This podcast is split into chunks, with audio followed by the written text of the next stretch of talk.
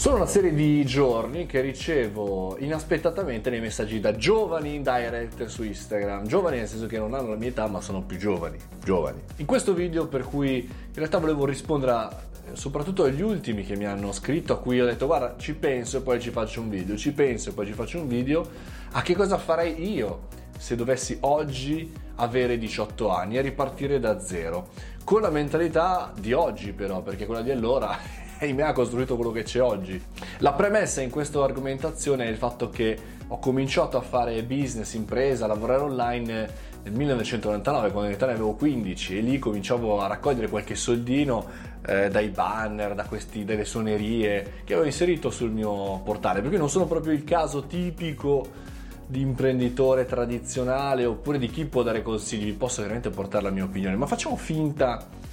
che io eh, abbia avuto la possibilità di, so, di, fare l'università come tanti di voi e partire da zero. Bene, la prima cosa che farei sicuramente è non fare niente, fermarmi due giorni, andare, non so, una casa in montagna, andare nel parco, fare un posto dove non mi rompe le scatole nessuno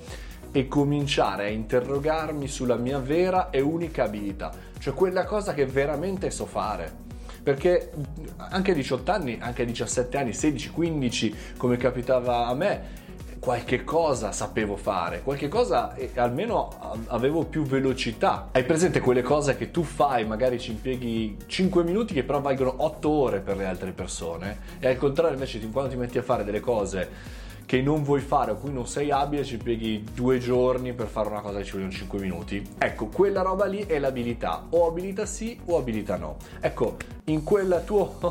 pellegrinaggio in solitaria dovresti riuscire a individuare per te a 18 anni quella tua abilità che vuoi o che sai fare o che vuoi sapere intraprendere, perché è lì il fulcro, è lì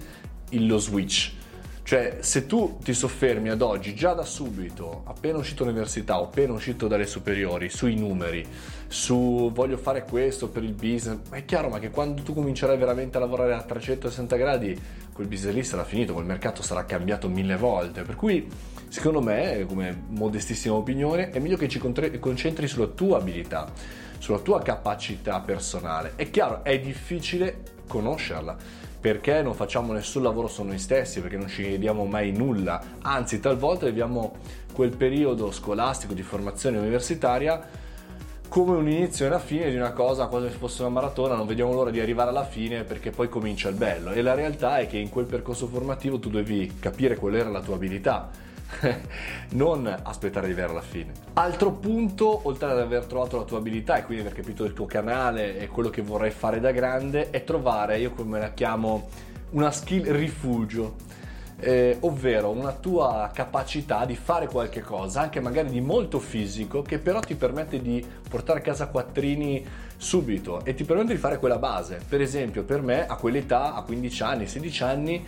era fare siti internet. Oggi è fare delle consulenze per delle aziende no? che hanno bisogno magari eh, di alcune consulenze appunto e, e, hanno bisogno di qualcuno che gli dia una mano. A quel punto magari non è una cosa su cui io per sempre spenderò per sempre la mia vita su consulenze esterne, però è una cosa che mi piace, è una cosa che mi permette di monetizzare, ovvero di portare a casa un po' di quattrini. Ecco, magari quando sei più giovane, quando hai quell'età da 18 anni, sapere che tu puoi fare una cosa che sia da riparare le bici, a fare il pane, a trasportare che ne so che cosa o a fare siti internet, quello può essere una schia rifugio, quello può essere un qualche cosa che nel momento di difficoltà, nel momento difficile dove magari non riesci a arrivare alla fine del mese, quella invece è un'attività che ti salva e che ti permette in realtà di allenarti e di lavorare per la tua abilità. Ultimo punto, tralascio chiaramente l'inglese, il digital, tutte le abilità ormai di base per poter fare business, ma ultimo punto lo dedico ai mentor. Io ho avuto la fortuna di trovare due o tre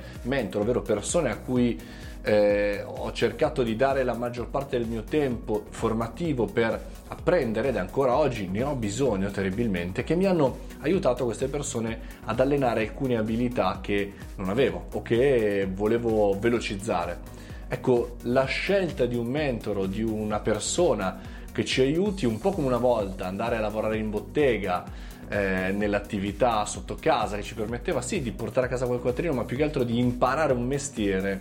imparare un'abilità quella è la terza cosa su cui mi muoverei se io oggi avessi 18 anni, cioè cercare nel panorama italiano e nell'online ci sono tantissime difficoltà a capire quelli che piacciono a noi, quelli abilità da quelli fuffologi Ecco, una persona che ci dia la possibilità di velocizzare la nostra crescita e di farci fare la nostra strada giusta, la nostra però, non la sua. Spero con questo piccolo video, questo piccolo tentativo di aver aiutato quanti più diciottenni, sedicenni, quindicenni, quattordicenni ci sono in ascolto in questo podcast, in questo video e spero, insomma, magari lo chiedo ai senior, a voi, datemi una mano, scrivete nei commenti che cosa fareste voi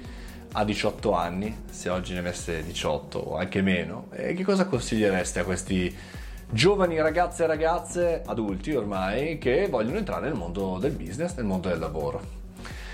Buona gioventù a tutti, vado un po' a invecchiare, va.